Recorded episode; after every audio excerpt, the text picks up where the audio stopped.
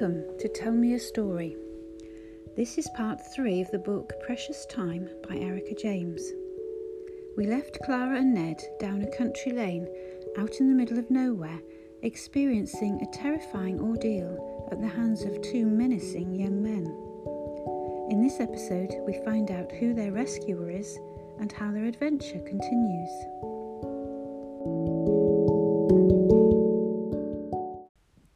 Chapter 11 The hand dropped from Clara's throat. Take it easy, Grandad. Don't go giving yourself a heart attack. Less of the lip, you scum. You're on my land and I want you off it. Pronto. Do you understand that, or do I have to spell it out into simple words that louts like you can understand? The two lads started backing away. Bloody cocky with your words, aren't you, you stupid old git? tightening his finger on the trigger and lowering the shotgun until it was aimed directly at the youth's crotch. The man growled, So tell me, just how cocky do you feel? Get out of here. They fled to their car, and with the gun still trained on them, they turned it round and shot off down the track, leaving a dusty cloud hanging in the air. Clara realized that she'd been holding her breath and let it out now with a long sigh of relief. Her legs were still shaking and the sky spun. She leaned against the van, steeled herself, then opened the door and reached in for Ned. His face was as white as she felt hers must be. He trembled in her arms, and she hugged him to her. She turned to face the formidable man who had come to their rescue. I'm so grateful to you, she said. If you hadn't turned up. She swallowed, then tried again. Well, I'm not sure how I would have got out of that. Thank you very much. To her surprise, the man made no attempt to offer any further reassurance. He simply stared at her, bristling with disapproval. Then, with a loud crack, he broke the gun and shoved the butt under his arm. You can save the fawning pleasantries, he growled. I'm not interested. Maybe in future you'll think twice about trespassing on private property, especially somewhere as remote as this. Damn stupid of you to bring your put yourself and the child in danger. Women, bloody fools, a lot of you. He turned his back and started to walk away. Clara was outraged. Why, you miserable old bugger, she burst out angrily. Come back here and apologize this instant. He slowed his step and twisted his head round. What did you call me? You heard, and if I wasn't holding a terrified child, I'd call you a lot worse. If that child is terrified, then you have only yourself to blame. Oh, because I'm a woman on my own, I'm not allowed to take my son paddling. Is that what you're saying? Paddling, he echoed. Paddling in my water? I ought to bloody charge you for that. Do that, you old skinflint, and I'll report you to the police for behaving in a threatening manner with a dangerous firearm. It's crazy old fools like you with guns who get innocent people killed. Her voice was filled with rage. I'll wager that wasn't what you were thinking a few moments ago. I bet you'd never been so pleased to see a crazy old fool with a gun. If I'd known it would be you, I'd sooner have taken my chances single handed. The hell you would, he guffawed. They stared at each other. In the silence that followed, Ned lifted his head from Clara's shoulder. I need a wee, he murmured and started to sob. Then Clara felt a wet warmth run down her front. The grumpy old man lowered his one eye to the puddle forming on the ground at her feet. Poor little beggar, he said gruffly. Get him changed and I'll make you some tea. Near to tears herself, but determined to hang on to her self respect, she said, I can manage, thank you. I wouldn't want to take up any more of your valuable. He silenced her with a fierce, one eyed stare. Don't look a gift horse in the mouth, young lady, until you're sure you can really do without it. Winnie seemed terribly cramped with the three of them inside it. Their guest, as he fumbled around making a pot of tea, was too tall and bulky for such a confined space. By the time Clara had calmed Ned and changed their clothes, and they were sitting at the little table with their tea, she thought she should introduce herself. An apology seemed appropriate too. My name's Clara Costello, and I'm sorry for some of the things I said out there. This is my son, Ned. He took off his cap and laid it on the table. Well, Miss Costello, The name's Liberty, Mr. Liberty, and I never apologise for anything I say. In spite of herself, she smiled. You know, that doesn't surprise me. Do you often go for an afternoon stroll with a gun? When I feel like shooting something, yes. Well, much as I disagree with the ownership of guns, I'm glad you felt the need to shoot something today. Don't be so bloody patronising. Drink your tea and be quiet. That goes for you too, young man. But it's got sugar in, Ned said, taking a sip from his mug and screwing up his face that had now resumed its usual healthy glow. The man gave a snort of derision. Hell's bells and buckets of blood! Don't tell me your mother's one of those new-fangled creatures who doesn't believe in sugar. I'm allowed sugar on cornflakes, said Ned proudly, and grapefruit, he added. Very generous of her, I'm sure. What's wrong with your eye? And what's wrong with your manners, Mr. Nosey Parker? Unabashed, Ned carried on. You look like a pirate. This seemed to amuse their guest. A black bearded, buccaneering, lash him to the mainmast me hearty type of pirate, I hope, not some white frilled, swashbuckling Nancy boy. The distinction was lost on Ned. If you chopped a hand off, you could be Captain Hook. The man looked down at the badly swollen fingers that were wrapped around his mug of tea. I'll bear that in mind. Come on, Ned, Clara said gently. Drink your tea and leave our guest alone. Do I have to? It's horrible. It's too sweet. Can't I have some black currant juice, please? Sliding out from the seat she was sharing with Ned, Clara went over to the fridge, poured a cup of black currant juice, and reached into a locker for a packet of biscuits. She had no desire to prolong their rescuer's stay with them, but she felt she owed him a Jaffa cake at the very least. He was a funny old stick, shabbily dressed in a moth eaten green pullover with frayed cuffs and the elbows worn through. The points of his shirt collar were also worn, and his brown corduroy trousers were scruffy and dirty. His shoes were unpolished, and the stitching had been redone recently, but in the wrong colour. She sat opposite him and offered the packet of biscuits. His distorted fingers poked clumsily at the plastic wrapping as he helped himself, and she wondered just how good a shot he would have been if he had fired that wretched gun. Thinking of it now, she gave a consensuous glance. It was resting against the wardrobe at the far end of the van, along with its owner's smelly old waxed jacket. Stop worrying, he said, seeing her face. It's safe enough. I've taken the cartridges out. They're in my pocket. She made no comment, but thinking that she could take advantage of his local knowledge, she said, We're trying to find a campsite for the night. Perhaps you know where it is. She got to her feet to fetch the map. I doubt that very much, he said when she returned. Camping's hardly my scene. Heavens, are you always this helpful? He swallowed the last of his tea. You've got me on a good day. Lucky old us. She put the map down on the table between them and pointed to where Ron and Eileen had said the campsite was. It's called Hollow Edge View. I was told it was. It's gone, he interrupted. The owners beggared off down south last winter, bankrupted themselves. Not an ounce of business sense. Softies from London who thought it would be an easy option playing old MacDonald had a farm. I knew they'd never make a go of it. I told them so too. Wow, and to think they didn't stick around to enjoy more of your warm neighbourliness. What were they thinking of? He looked up sharply, nostrils flaring. Nothing wrong in, wrong in speaking one's mind. Depends on the state of the mind. Can you recommend anywhere else for us to stay? No. Well then, and since we've clearly exhausted you of your charm, you can leave us to sort ourselves out. I wish I could say it was a pleasure meeting you, Close the door after you, won't you, Mr. Liberty? Gabriel was smiling to himself as he trudged home across the fields in late afternoon sunshine. He hadn't enjoyed himself so much in a long while.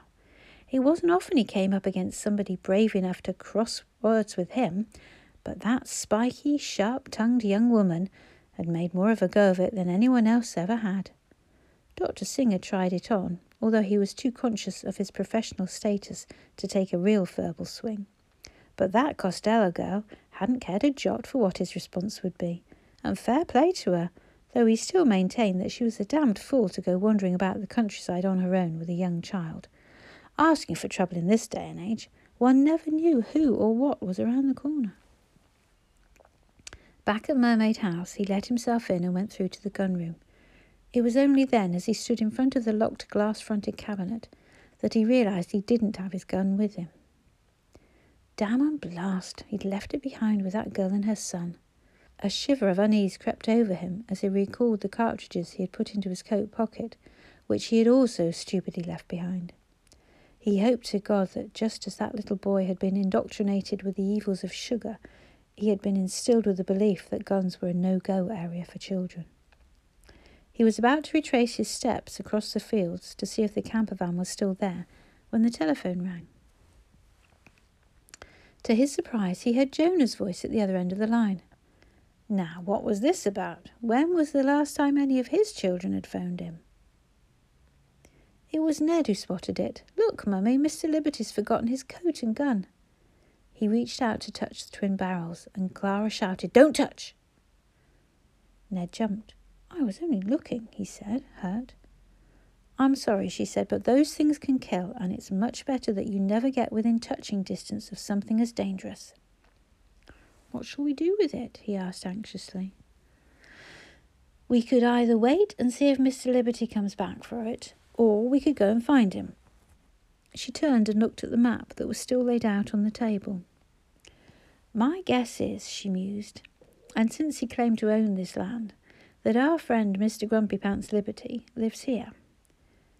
Ned climbed up on the seat to see what she was pointing at. Where? Show me. She indicated with her finger. If we go back the way we came, join the main road, then turn right, just here, it's likely we'll find ourselves once again in the company of the rudest man on earth. What do you think? Is it worth the trouble? He stood on the bench seat so that he was eye to eye with her. I thought he was funny. I didn't. He was rude to us. Ned looked thoughtful. He stopped those horrible men from hurting you, and he made us tea because I was frightened. He lowered his gaze beneath his long lashes. I I'm sorry I wet myself. At the poignant reminder of what the old devil had done for them, Clara put her arms around her precious son. I nearly wet myself too, she said. It was scary. And you're right, she said decisively. It's time I learned to be more tolerant of other people's shortcomings. After Clara had put the gun inside a wardrobe, they washed up their cups, stored them away, and set a course for Mermaid House. As to be expected, there was no helpful sign at the end of the track that Clara was convinced would lead them to where Mr. Liberty lived. She turned off the main road, jutted over a cattle grid, and pressed on. She soon realized that she had to slow to a steady crawl. They rattled along for almost half a mile before they set eyes on the most extraordinary sight. Clara whistled. Now that's what I call a house. Ned was impressed too. It's a castle, Mummy. There weren't any battlements, but there was a tower built into one of the corners of the house, and it didn't take much imagination to picture a cursing Mr. Liberty standing at the window, shotgun in hand, ready to defend his home from the onslaught of double glazing salesmen. They came to an archway that led to a central courtyard. Clara parked alongside a battered old Land Rover pulled on the handbrake, and turned off the engine. Close up, the house was gloomier than it had appeared from a distance. The sun was low in the sky now, and the cobbled courtyard was in shadow. The stonework was almost black in places and looked to be in need of a good restorative clean. One wall was almost covered in ivy, which helped to soften the grim effect of so much discoloured stone, but otherwise the house was as stern and forbidding as its owner.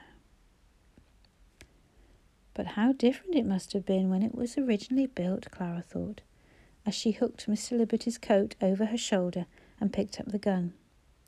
She and Ned walked towards what she hoped was a regularly used door, a deduction based on the pile of rubbish bags grouped around a collection of bins.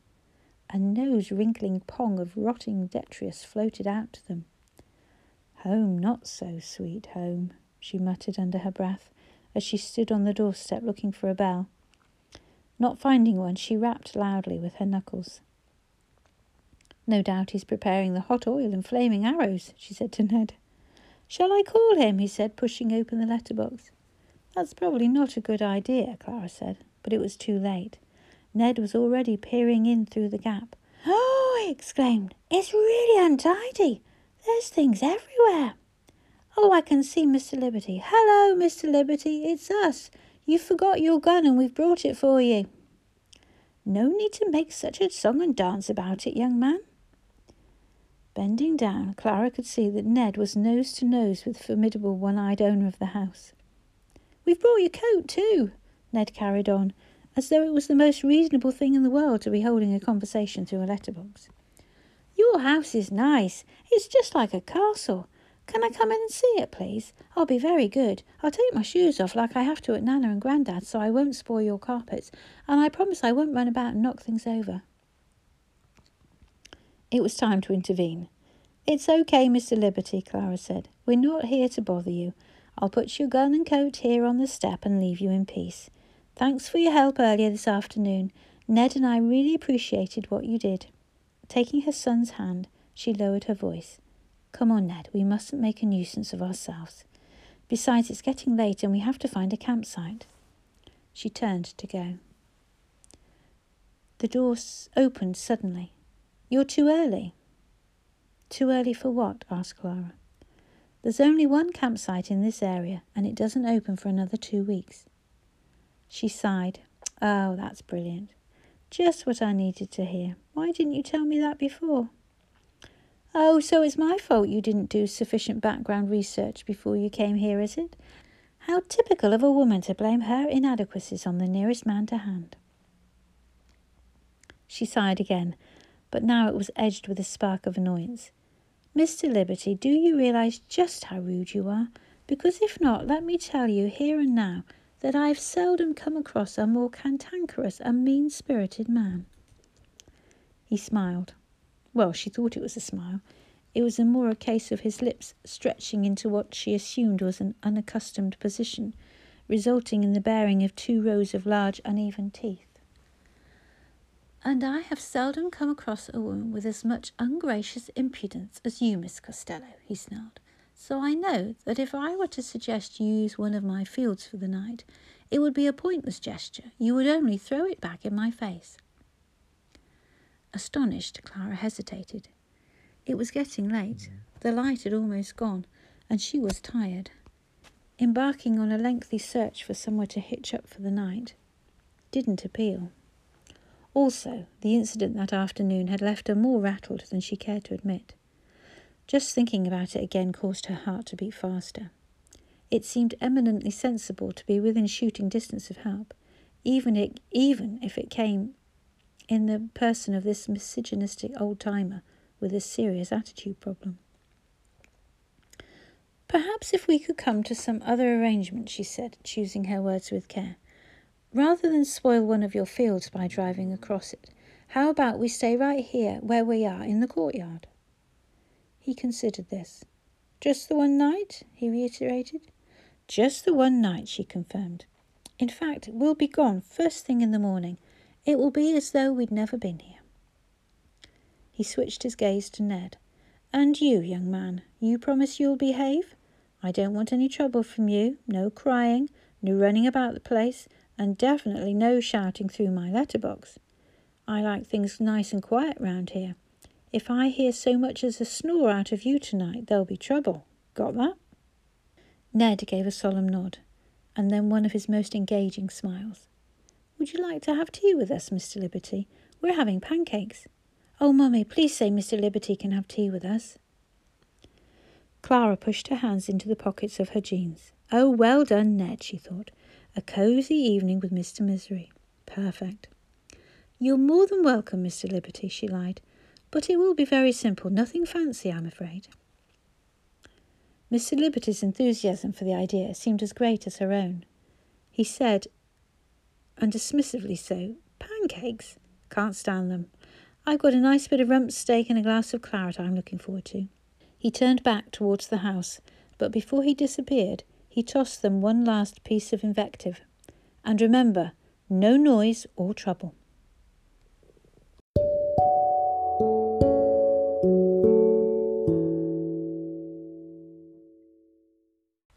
Chapter 12 Gabriel went to bed early that night. He often did.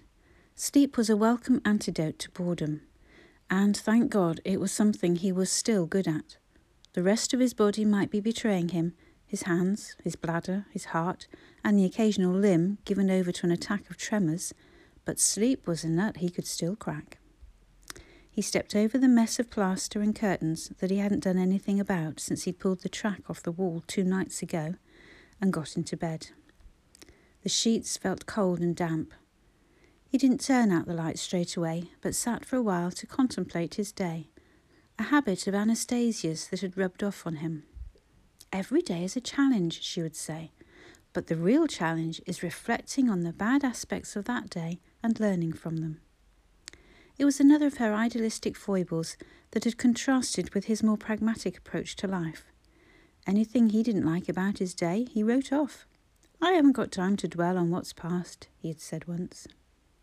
Smiling her knowing smile, Anastasia had stretched out beside him in bed and stroked his cheek.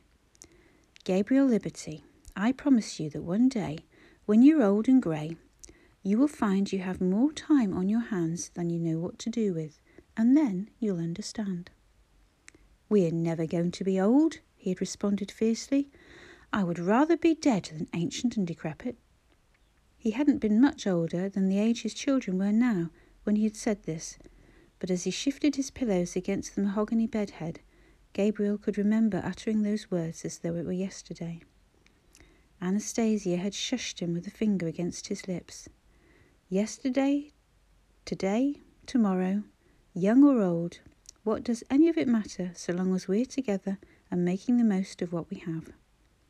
Then she had kissed him, one of those long, lingering kisses that had promised him the world. With his eyes shut, he could still feel the warmth of her moist mouth against his. He snapped his eyes open. This was absurd. What did he think he was doing? He reached for the book by the side of the bed. A heavy tome of political memoirs, guaranteed to see off such sentimental nonsense. But it remained closed as his train of thought was distracted again not by the distant past, but by the events of today. He wondered how his guests were getting on. Thinking of the pancakes they must have enjoyed, he thought of his own supper. A lukewarm tin of Heinz tomato soup. He'd lied about the rump steak and claret, just as he frequently lied to Jonah about what he ate. Often he didn't eat what Jonah fetched him from the shops. The fresh fruit, the vegetables, the chicken breasts. It was too much trouble. Cooking for one was bad enough, but eating alone was worse. So why hadn't he accepted the invitation to join that well mannered little boy and his mother for supper? Especially as their appearance down by the river had provided him with the highlight of an otherwise tedious day. Since Val's illness and her death, he'd got out of the habit of being sociable. Not that he'd ever been gregarious. Val had been the driving force when it came to showing one's face at local functions. He'd gone along with it to keep the peace. He had preferred to devote himself to work, but even that had paled as the years went on. And then there came the day when finally he had had to resign himself to the truth that none of his children was interested in taking over the business he had inherited from his own father. It had been a bitter day indeed when he sold up and retired. He'd never forgiven Caspar and Jonah for letting him down. In his heart, Damson had never really been in the running.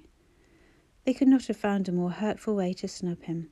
Everything he had worked for and hoped to pass on to them, they had, by their actions, despised and rejected. A solid engineering company with a name that was known and respected around the world wasn't good enough for them, was it? Oh, dear me, no. And what had they chosen to do instead? Not much.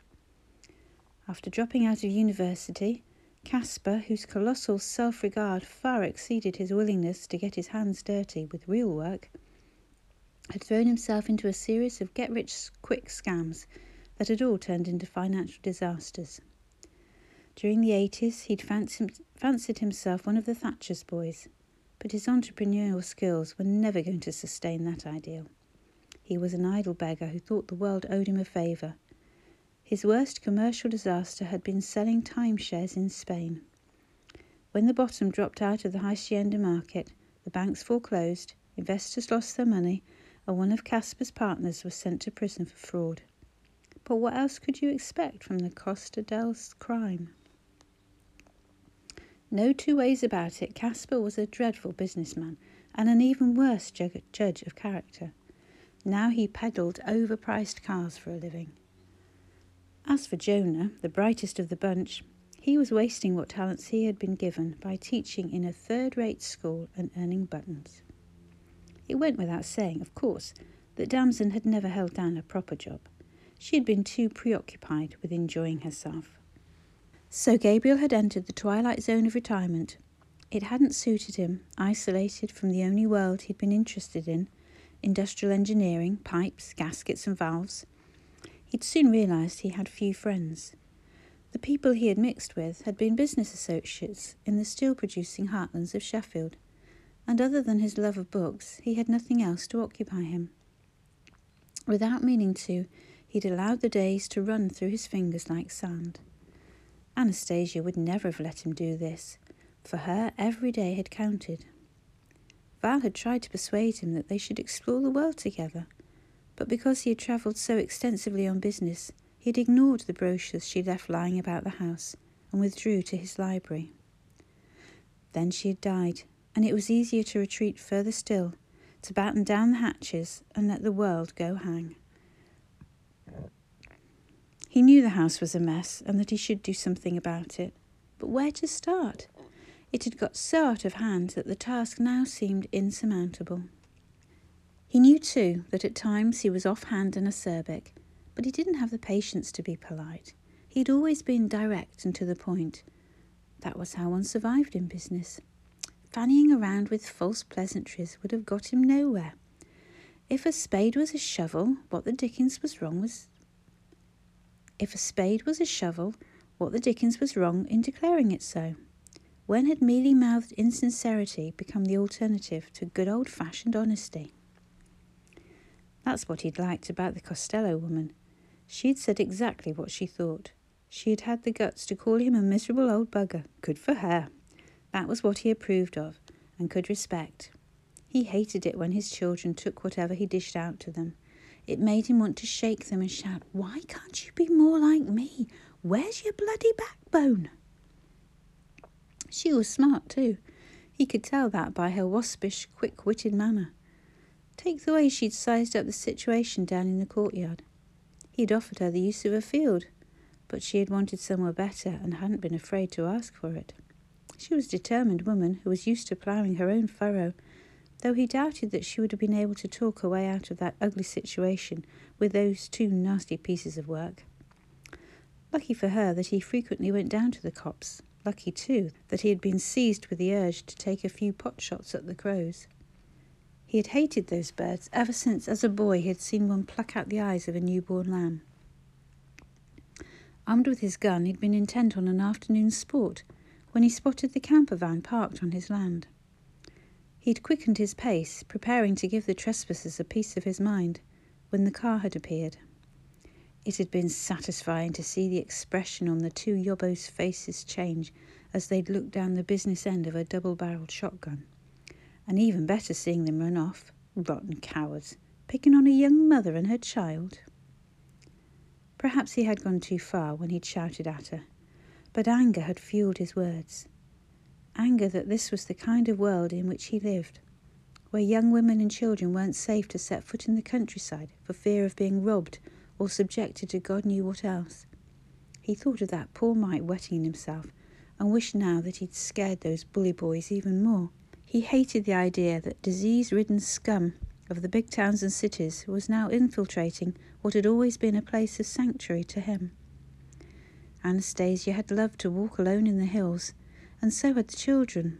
Jonah, in particular, had relished the solitude of the moors, disappearing for hours at a time. He'd offered Miss Costello and her son the field because he had been genuinely concerned about their welfare. What if she was too tired to find a decent campsite and had dropped anchor in any old place and attracted further trouble?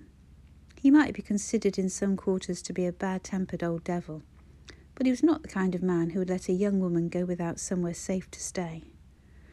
Smiling to himself, he thought of all the names he'd been called that day a miserable old bugger, an old skinflint, a crazy old fool, a cantankerous and mean spirited man. Not bad for starters. He switched off the light and wondered what he might be in for tomorrow morning. Then he remembered that his feisty little guest had said they would be gone by first thing in the morning. It will be as though we'd never been here. He turned the light back on, reached for his clock and set the alarm for 6:30, just in case he overslept. It would be a shame to miss out on a parting shot.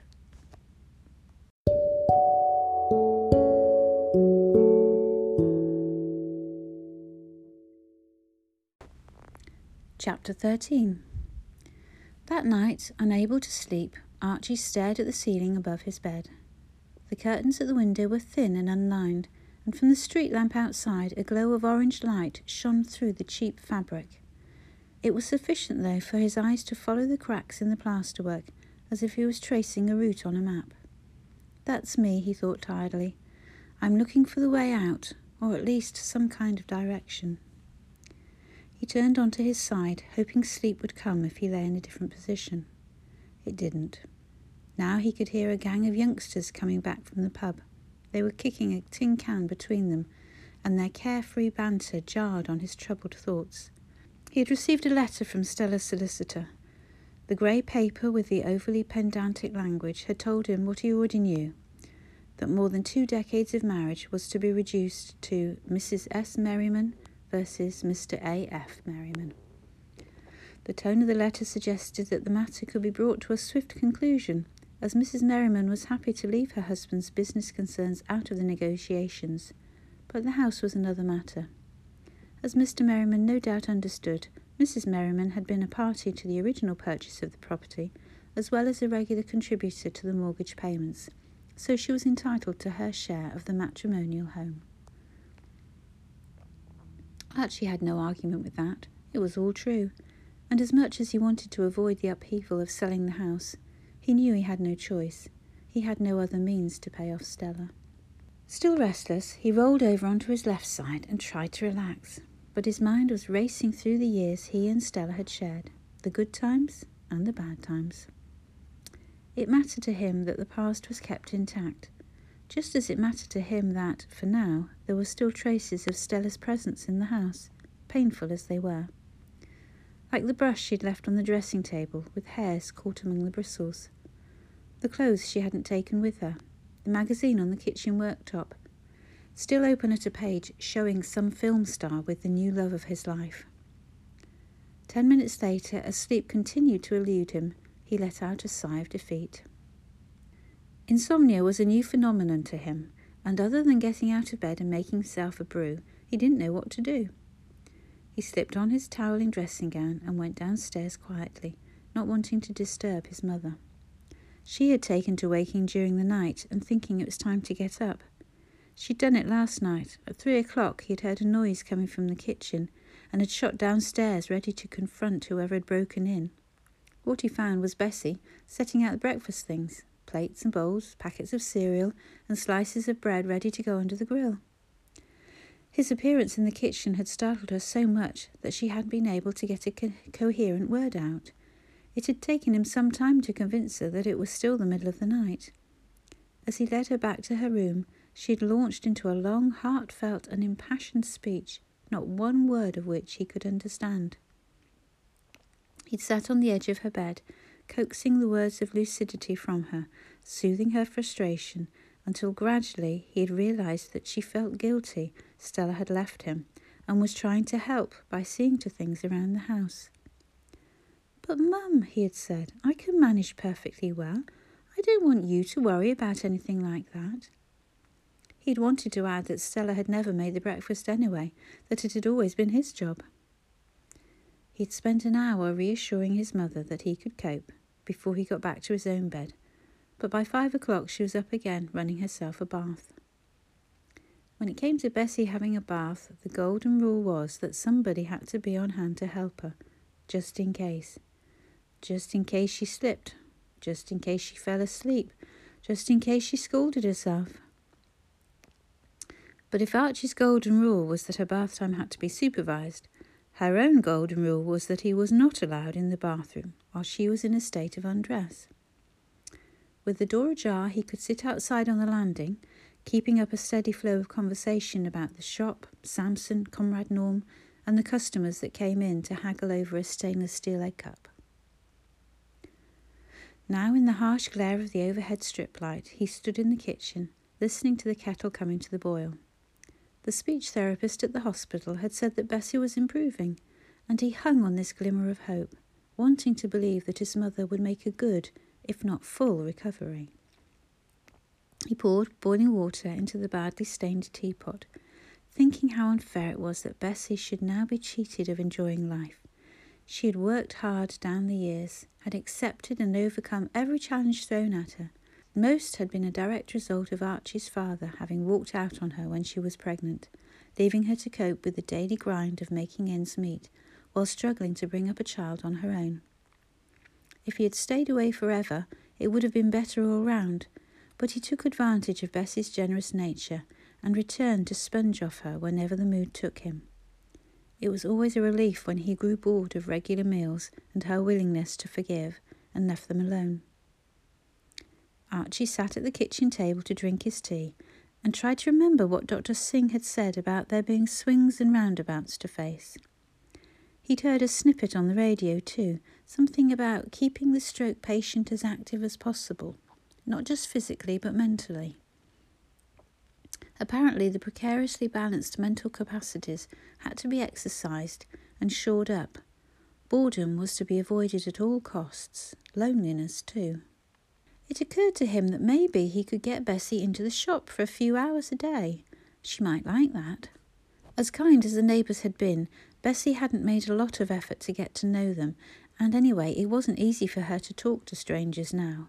Her speech embarrassed her, and she knew that it embarrassed them. No, the solution was to get her involved in the shop. Give her little tasks to do, such as polishing some of the small pieces of furniture. And those horse brasses from the house clearance job he'd done the other day would come up a treat with a bit of tender loving care. As with the box of commemorative plates, which were covered in dust and grime. If he planned it carefully, there would be any number of little jobs he could find for her to do but he would have to be subtle about it. His mother was no fool. He would have to make out that she was doing him a big favour, that he needed her help. There again, one look at Samson's huge, clumsy hands would tell her that the big guy wasn't made for cleaning delicate china. He swallowed the last of his tea, rinsed the mug under the tap, put it ready for his breakfast in the morning, and went back upstairs to bed. As he pulled the duvet over him, Life didn't seem so bad after all. He'd always believed that for every problem there was a solution. It was just a matter of reasoning it through. Drifting off to sleep, he felt better than he had in days. Maybe things would start to pick up now.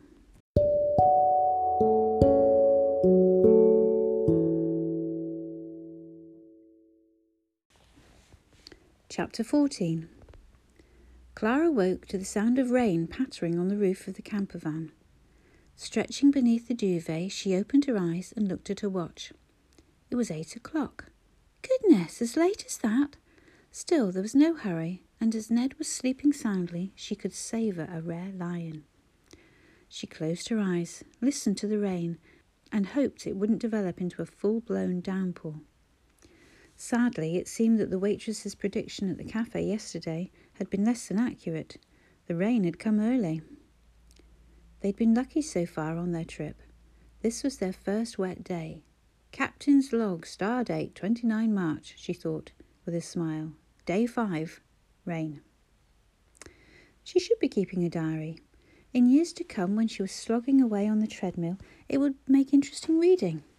It would be nice for Ned, too, a keepsake to prove that they had been brave enough to flout convention. Well, it wasn't too late to start. She would buy a book in Deaconsbridge and encourage Ned to play his part too. He could write his own entries, draw a few pictures, and maybe stick in postcards of where they had stayed. Another oversight postcards. She was supposed to be keeping her friends and parents up to date with their travels. But somehow she just hadn't got round to it. Nor had she phoned Louise, but that had been a conscious effort on her part to distance herself from home. To get the most out of this trip, she had wanted to separate herself from what she had left behind. So, buying some postcards was another job for today, she thought, her orderly mind now putting together a list of things she had to do. They needed a supermarket, and a laundrette would be useful. She didn't mind hand washing a few pairs of pants and socks, but larger items were a drag.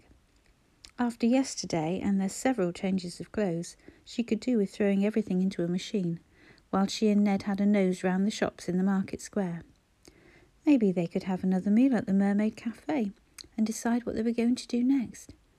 If it looked like the rain was going to settle in for the day, they could perhaps drive across to Castleton and visit the underground caverns, some of which, according to the guidebooks, were open all year. She stretched again and sighed contentedly. How pleasant it was to know that one's only concern for the day was to find a washing machine and something to eat, with a little amusement thrown in. It was a far cry from worrying about meeting the latest production line quotas. She didn't miss any of it, except perhaps the silly emails from the boys, Guy and David, and their antics. Guy had lifted the tension on many a head banging against the wall day. He would burst through her door like a member of the SAS, rolling across the floor and jumping up to declare that he had her covered, usually with a staple gun. The first time he had done it, she had nearly fallen off her chair in alarm. It was also the first time she'd met him. Hi, he'd said, slipping the staple gun into the waistband of his suit trousers. I've been sent to introduce myself, seeing as you're new to the department. How are you getting on, Miss Clara Bell Costello? Fine until you burst in and tried to staple me to the spot. Could you try knocking in future? You never know what I might be doing in here. And my name's Clara, not a ding dong to be heard. He never did knock but she soon got used to his entrance and the pet name. She smiled at the memory. It was the camaraderie she missed, not the job. Already she was discovering that, away from home, her sense of perspective was undergoing further change. Though she and Ned had had holidays before, this one was different. There was no rush to their days. They did not have to cram everything into a week. Even yesterday's horrible incident hadn't dampened her enthusiasm. She wasn't nervous by nature, but last night she'd been grateful to Mr. Liberty for allowing them to stay here, for her own peace of mind and Ned's. But she need not have worried about him. Ned had tucked into his supper with relish and gone to bed happily. The campsites they had stayed at previously had never been free of noise, of caravan doors clicking shut, toilets flushing, radios and televisions playing. Here, in the courtyard at Mermaid House, it had been the quietest night she had known. Other than a faint rustling of leaves on trees and the occasional distant animal noise, it had been as silent as the grave. Which probably accounted for the good night's sleep she'd had. Overcome with a general sense of well being, she thought that perhaps when she and Ned went into Deaconsbridge that morning, they would buy a small present for Mr. Liberty to thank him. She also wanted to try to make amends for being so rude to him. Fear and tiredness must have got the better of her. She wondered if he was a one off or whether there was more like him inside Mermaid House. A whole hmm. family of eccentric liberties slowly driving each other round the bend. If so, it was straight out of Cold Comfort Farm. Putting aside its cranky, eccentric owner, the house was a veritable piece of whimsy. She had never seen anything like it before. She hoped there would be a chance, if she made peace with Mr. Liberty, to have a look round. Maybe she could get Ned to ask him. It would sound less intrusive coming from a four year old boy. Thinking of Ned, Clara rolled onto her side and looked towards his sleeping compartment. There was still no sign of movement from behind the curtain. He must have been shattered last night to sleep this long. All the fresh air, she thought. That would meet with her mother's approval. As babies, she and Michael had been put outside in their prams in all weathers. Toughened you up nicely, said her mother, who had tried to do the same with Ned.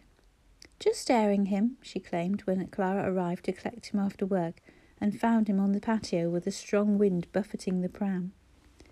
Airing him or freeze drying him, Mum? Though she'd made her views clear on how she wanted her son treated, Clara knew that while her back was turned, her mother did as she pleased. But so long as Ned thrived, Clara couldn't complain. Anyway, she was glad to have parents prepared to help out. Without them, she wouldn't have coped nearly so well. When she discovered she was pregnant, there had been no dilemma over whether or not to keep the baby. She had loved her unborn child's father, so it had seemed natural to want his baby. Telling her parents that she was pregnant had been one of the hardest things she had ever done. She knew she had let them down. Is there really no chance of the father taking on his responsibility? Her mother had asked, stricken. No, Mum, he's already married. That had been the second shock they'd had to cope with that their sensible, well brought up daughter had been stupid enough to have an affair with a married man. Initially, they had wanted to play. Oh, Initially, they had wanted to blame the despicable rotter for tricking her into a relationship with him when he should have known better. But she told them, I knew all along that he was married. At the time, though, he was separated from his wife. They'd seized on this glimmer of hope. Is he divorced now? her father asked. No, he and his wife are reconciled. Her father had picked up on the one aspect of the tale she had tried to gloss over. Did you tell him you were pregnant? he asked. No. But, darling, why not? He's the father. He should know, her mum, mother remonstrated. You only think that because you want to believe he'll wave a magic wand over my pregnancy and make it nice and respectable. That's a little hard on us, her father had said. But it's true, isn't it? Imagine this year's Christmas cards. Oh, and by the way, Clara's expecting our first grandchild, but we don't know who the father is. You haven't told us his name, her mother said, pushing this uncomfortable home truth to one side. There's no need to. You won't ever meet him. In the end, and once the shock had worn off, her parents made it clear that they would be standing right by her. It's your life, they told her, and we'll do all we can to help. Their love and solidarity was just what she needed. It still brought a lump to her throat when she thought of their support and devotion. By the time Ned was due, they were ready to fend off the merest hint of criticism from anyone and drove her to the hospital when she went into labour.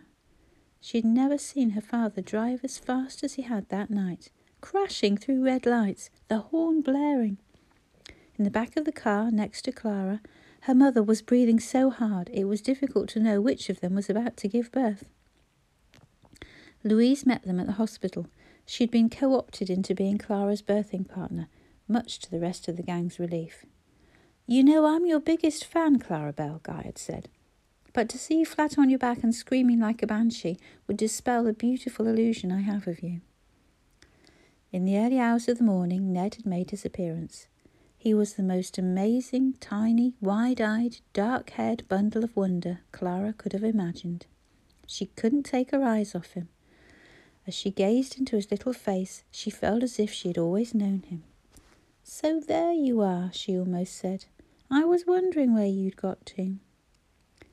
Even Louise, the world's biggest child hater, had been moved to tears when he had wrapped his tiny fingers around her thumb though she claimed later that hunger and exhaustion had overwhelmed her. Clara's parents had been equally moved by their grandson. Her father had hidden his wet cheeks behind a brand new Pentax, specially bought for the occasion, saying that somebody had to capture the moment. But her mother had sniffed and gulped quite openly, holding Ned in her arms and posing proudly for the camera. At visiting time later that day, the gang were in her ward, presenting her with flowers and champagne, chocolates, and a huge teddy bear. It'll scare the poor mite witless, Moira had said, taking a cautious but curious peek at Ned, who was asleep in Clara's arms. Was it as bad as Louise told us it was? Louise held up her hands. Sorry, Clara, but yes, I'm guilty of giving the sordid details. Frankly, from where I was standing, it was bloody awful. You've done me an enormous favour in putting me off for life. Four years on, Louise said that the moment she ever felt her hormones creeping up on her, she only had to think of that night in hospital with Clara, and they shrank back into line without another word. Though none of her friends had ever wanted children, they loved Ned and went out of their way to spoil him. He might not be in possession of a full deck of parents, but in all other respects he was a lucky boy. Devoted grandparents and a set of the most doting aunts and uncles a child could wish for. Clara slipped out of bed and filled the kettle. As she set it on the gas ring, she made a mental note to top up the water barrel before leaving. It held enough for two days of showers, cooking, and washing up, but she hated the idea of running out, so she kept a sharp eye on it and while she was about it, she checked their gas supply. After wiping away the condensation that had formed on the window above the cooker, she opened one of the large vents in Winnie's roof, just enough to freshen the air, but not to let the rain in, by which time the kettle had boiled and the van had acquired what she called a comforting, happy camper smell of burning gas. She made a pot of tea, then, surprised that the whistling of the kettle hadn't woken Ned, she stepped onto the first rung of the ladder and poked her head through the curtains. Her heart leapt into her mouth. Ned's bed was empty.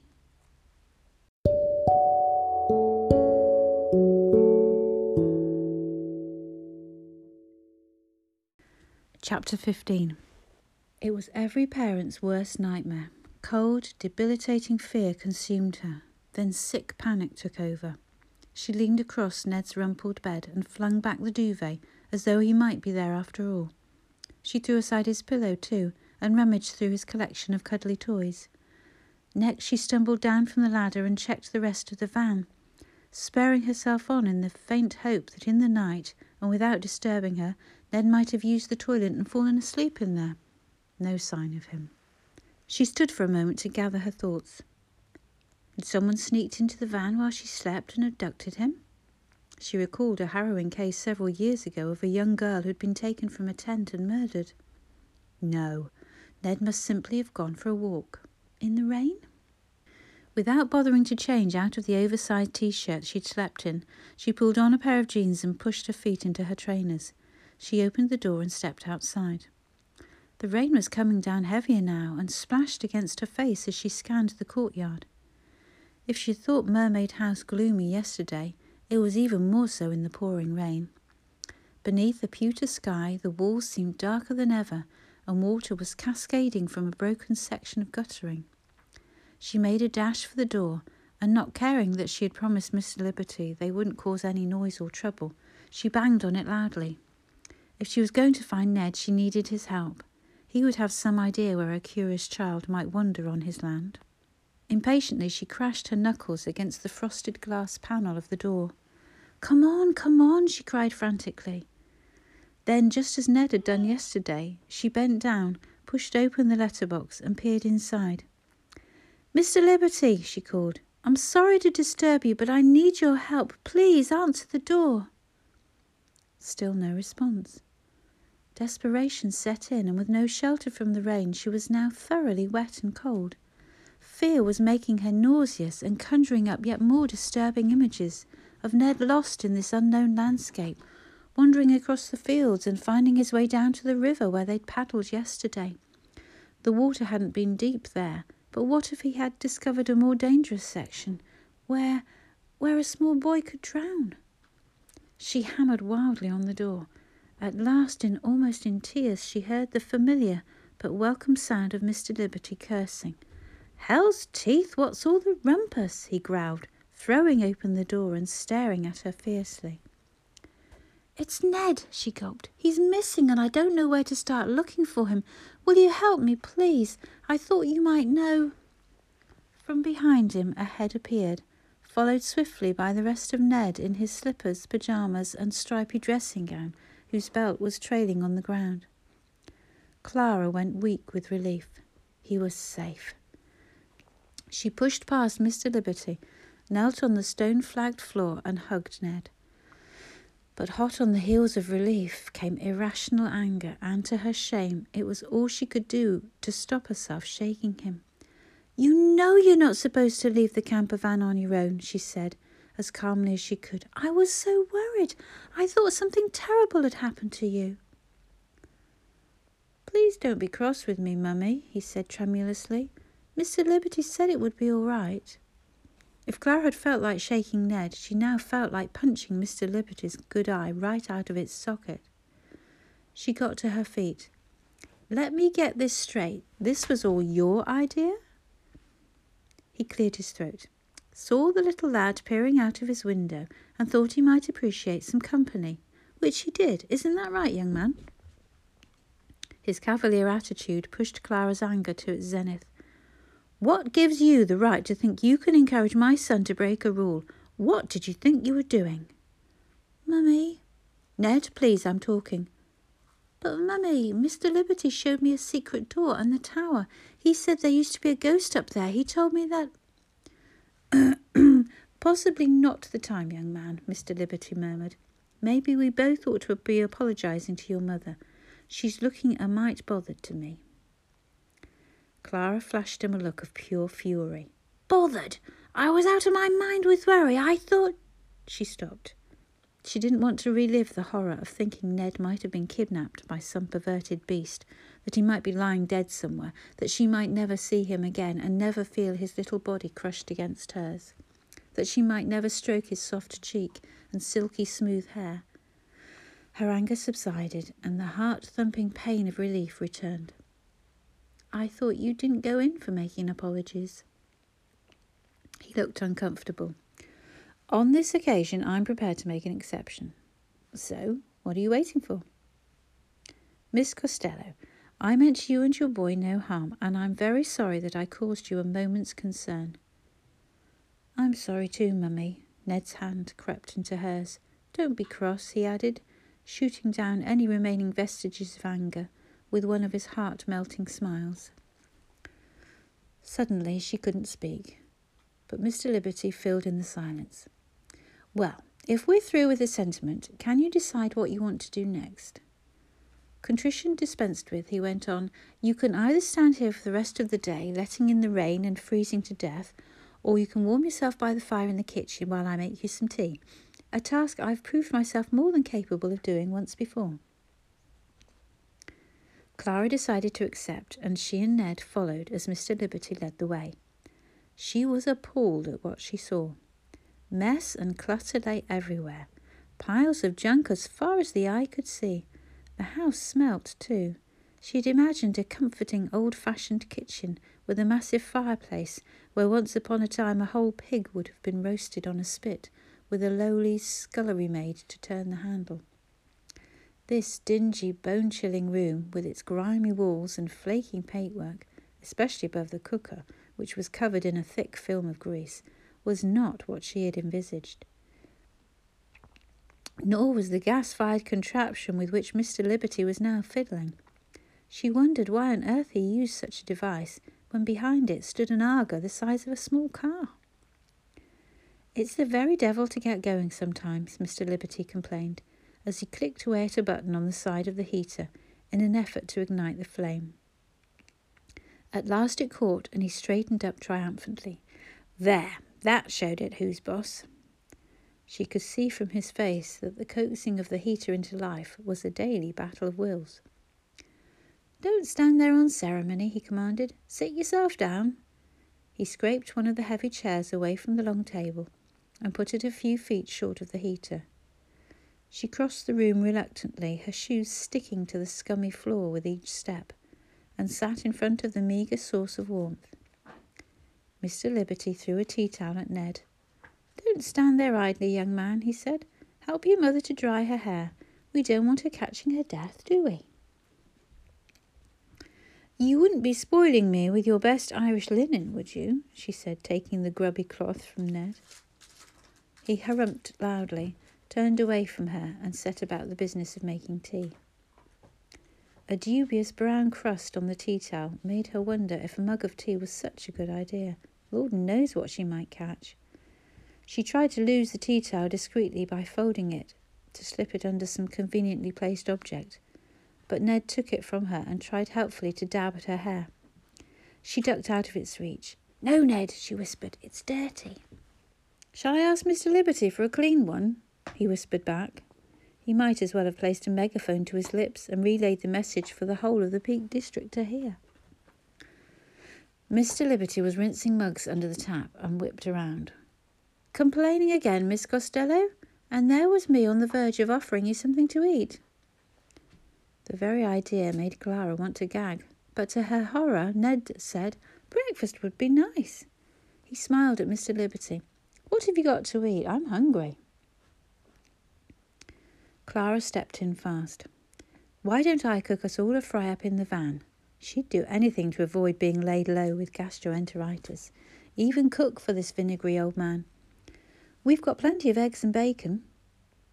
He looked at her shrewdly. Are you implying that my house isn't good enough for you? That it's not clean? I'm not implying anything of the kind, she said, rising from the chair to escape the gas heater and its noxious fumes. I'm telling you straight, the house, what I've seen of it, is a health hazard. He flared his nostrils. For one so young, you have quite a nerve, Miss Costello. Are you always so direct with people you hardly know? She gave him a conciliatory smile. Like you said earlier, sometimes there are occasions when one is forced into a position of making an exception, which means I'm being unusually restrained with you. You should think yourself lucky. He gave a short bark of a laugh. Ned, my boy, you have an extraordinary mother. Did you know that? And just to prove that I don't harbour any ill feelings, I'm going to take her up on her offer of a cooked breakfast. That should teach her a lesson for shooting her impertinent mouth off, shouldn't it? Inside the camper van, Gabriel tucked hungrily into his plate of bacon and eggs, relishing every mouthful. He couldn't remember the last time he'd eaten a cooked breakfast. Would you like some ketchup, Mr. Liberty? asked Ned from across the narrow table, a piece of streaky bacon dangling from his fork. Ketchup's for calves, Gabriel replied tersely. It's the opium of the common people. What's opium? He doesn't need to know, his mother chipped in, and don't speak with your mouth full. Are you referring to me or your son? To both of you. Why don't I need to know? Yes, Miss Costello, come along now. Don't be shy. Surely you have an answer for your naturally inquisitive son. You seem to have an answer for just about everything else. To his delight, a slightly raised eyebrow indicated that he had scored a point. It's a drug made from poppies, Ned, she said, and it's highly addictive. It melts your brain, and before you ask what addictive means, it means that you want it all the time. Like chocolate? Yes, but you want it even more than chocolate. But how does it melt your brain? And if I ate too much chocolate, would my brain melt? Would it pour out through my ears, going gloopy gloop gloop if I shook my head? He gave them a d- demonstration, his eyes swivelling. Gabriel was reminded of Caspar and Damson, the small children. They had always been on at him, question after tiresome question. There never seemed enough answers in the world for them. Jonah had been the opposite, hardly opening his mouth. If he wanted to know something, he found it out for himself. Jonah's an intelligent boy, Gabriel, Val often said. You should do more to encourage him. Try to show how proud you are of him. But Jonah had thrown away his potential. Sighing inwardly and feeling his good humour drain out of him, Gabriel stabbed a piece of toast into the yolk of his second egg. He could remember the stinging blow Jonah had dealt him when he had announced his intention to become a teacher. They'd been in the library, the setting sun turning the room amber, shafts of light catching the motes of dust in the warm air music coming from some other part of the house. Please, Dad, he had said, his hands stuffed into his trouser pockets. Don't make this any harder for me than it already is. Just hear me out and respect my decision. That's all I ask. And all I've ever asked of you is your respect, loyalty, and duty, as my father expected them of me. And maybe your father was wrong to expect so much of you. Perhaps if he had treated you differently, you might have treated us differently. Incensed at the double edged criticism levelled at both himself and his father, a man he had both feared and idolised, Gabriel had done the unthinkable. He'd lashed out and struck Jonah, knocking him clean off his feet. In shock, he had watched his younger son pick himself up from the floor, then touch the blooded corner of his mouth. But something more than anger was raging inside Gabriel, something far worse that made his fists itch to strike Jonah again. He never knew whether Jonah had done it deliberately, but his gaze, as he dusted himself down, moved from Gabriel's face to the portrait of Anastasia above the fireplace. It was as if he was saying, And what would she say of your behaviour? But in a quiet and wholly restrained voice, he had said, Why can't you trust me to cock up my own life, Dad? Why try to do it for me? Not another word passed between them, not for the rest of that evening, that week, or the months that followed. When Jonah walked out on him that night, Gabriel didn't set eyes on him again for a year. He had never thought of his younger son as stubborn. That was more Caspar and Damson's style. But his absence from Mermaid House during those twelve months proved beyond measure that he was as stubborn as Gabriel himself. He could almost respect his son for that. The sound of an engine jolted Gabriel out of his thoughts. Shall I go and see who it is? asked Ned, already slipping down from his seat and opening the top half of the camper van door so that he could peer out. It's a car, he announced, standing on tiptoes. There's someone to see you, Mr. Liberty. Top marks, young man, said Gabriel, using his hand to wipe a peephole through the steamed up window and recognizing with annoyance the mobile Japanese torture chamber that had pulled into the courtyard. Didn't that wretched man have the sick and dying to attend to? Shall I invite him in, mummy? No, Ned, I'm sure Mr. Liberty would rather entertain his guest in the comfort of his own home. Gabriel put a last piece of sausage into his mouth and rose stiffly to his feet. He had a nasty feeling that he knew why Dr. Singh had called today and if he was ever going to get the irritating quack off his case, he was going to have to engage his brain in some nimble thinking. Dr. Singh was already knocking on the back door by the time Gabriel made it across the courtyard in the rain. You know what your trouble is, he said to the doctor. You've got too much time on your hands. I suppose you want to come in. Good morning to you, Mr. Liberty. Yes, entry to your fine house so that we can both get out of this terrible rain would be in both our interests, I suspect. And I suspect you of foul play, Gabriel said, when they were standing in the kitchen, and Dr. Singh had removed his wet coat and was requesting a look at his arm. You're keeping a close watch on me, and I don't like it. Hmm, that's good. It's improving nicely. Eye next. Foul play? In what way? You're biding your time before you start insisting that I do something about getting help around my house. You'll pull another of your blackmail stunts on me if I don't do as you say. Tut tut, Mr. Liberty. I can't think what you're referring to. Hmm, yes, your eye looks much better, but you do need help, and I'm determined to make sure you see that. It's a big house you have here, and you're not. And I'm not getting any younger, Gabriel finished for him. Blah de blah blah. You're just dying to get social services onto me, aren't you? You'd like nothing better than to have me rehoused in a tiny box with a warden banging on the door every ten minutes to check I haven't gassed myself through boredom. Why don't you just have done with it and measure me up for a coffin? A tempting suggestion and certainly something to consider. As risky as it is, may I wash my hands? He pulled out a small hand towel from his medical bag, along with a tiny bar of wrapped soap. Oh, please be my guest. Talking of which, would I be correct in thinking you have one? The doctor looked through the window out across the courtyard. A member of your family, perhaps? Or are you about to take to the road and broaden your horizons? My horizons are plenty broad enough, thank you, if you must know. But his words petered out. Family, he repeated. Why did you say that? A shot in the dark. Family, echoed Gabriel privately. Now, there was an idea, but would it work? Surely it would be worth a try. Actually, your stab in the dark is spot on. My daughter's come to stay with me. Dr. Singh turned off the tap with the tip of his forefinger, picked the small white towel from his shoulder, and dried his hands. You've had a change of heart, then? Gabriel looked at him blankly. What do you mean? The last time we spoke, you gave the impression that your family meant little to you. Has reconciliation taken place? Ah, something like that, yes. Dr. Singh smiled. That is wonderful news. So, will you be allowing your daughter to play a more active role in your life from now on? Oh, do me the honour of getting to the point. What you're really asking is, am I going to let her help me clean up my act? You put it so well, Mr. Liberty. And if that were to happen, would you leave me alone? Would you stop turning up here with spurious excuses to check on my welfare, with blackmail on your mind? I might.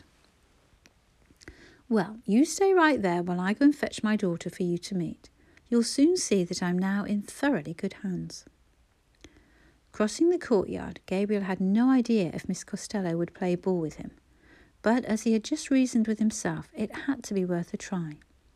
All he had to do was inveigle her into telling a white lie or two, and everyone would be happy. Or, more precisely, he would be happy.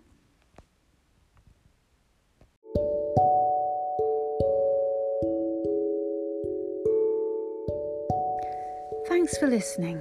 Hope you enjoyed this episode of Tell Me a Story. Next time, we learn how Gabriel Liberty deals with Dr. Singh and find out if Clara and Ned stay on in Deaconsbridge or move on to pastures new.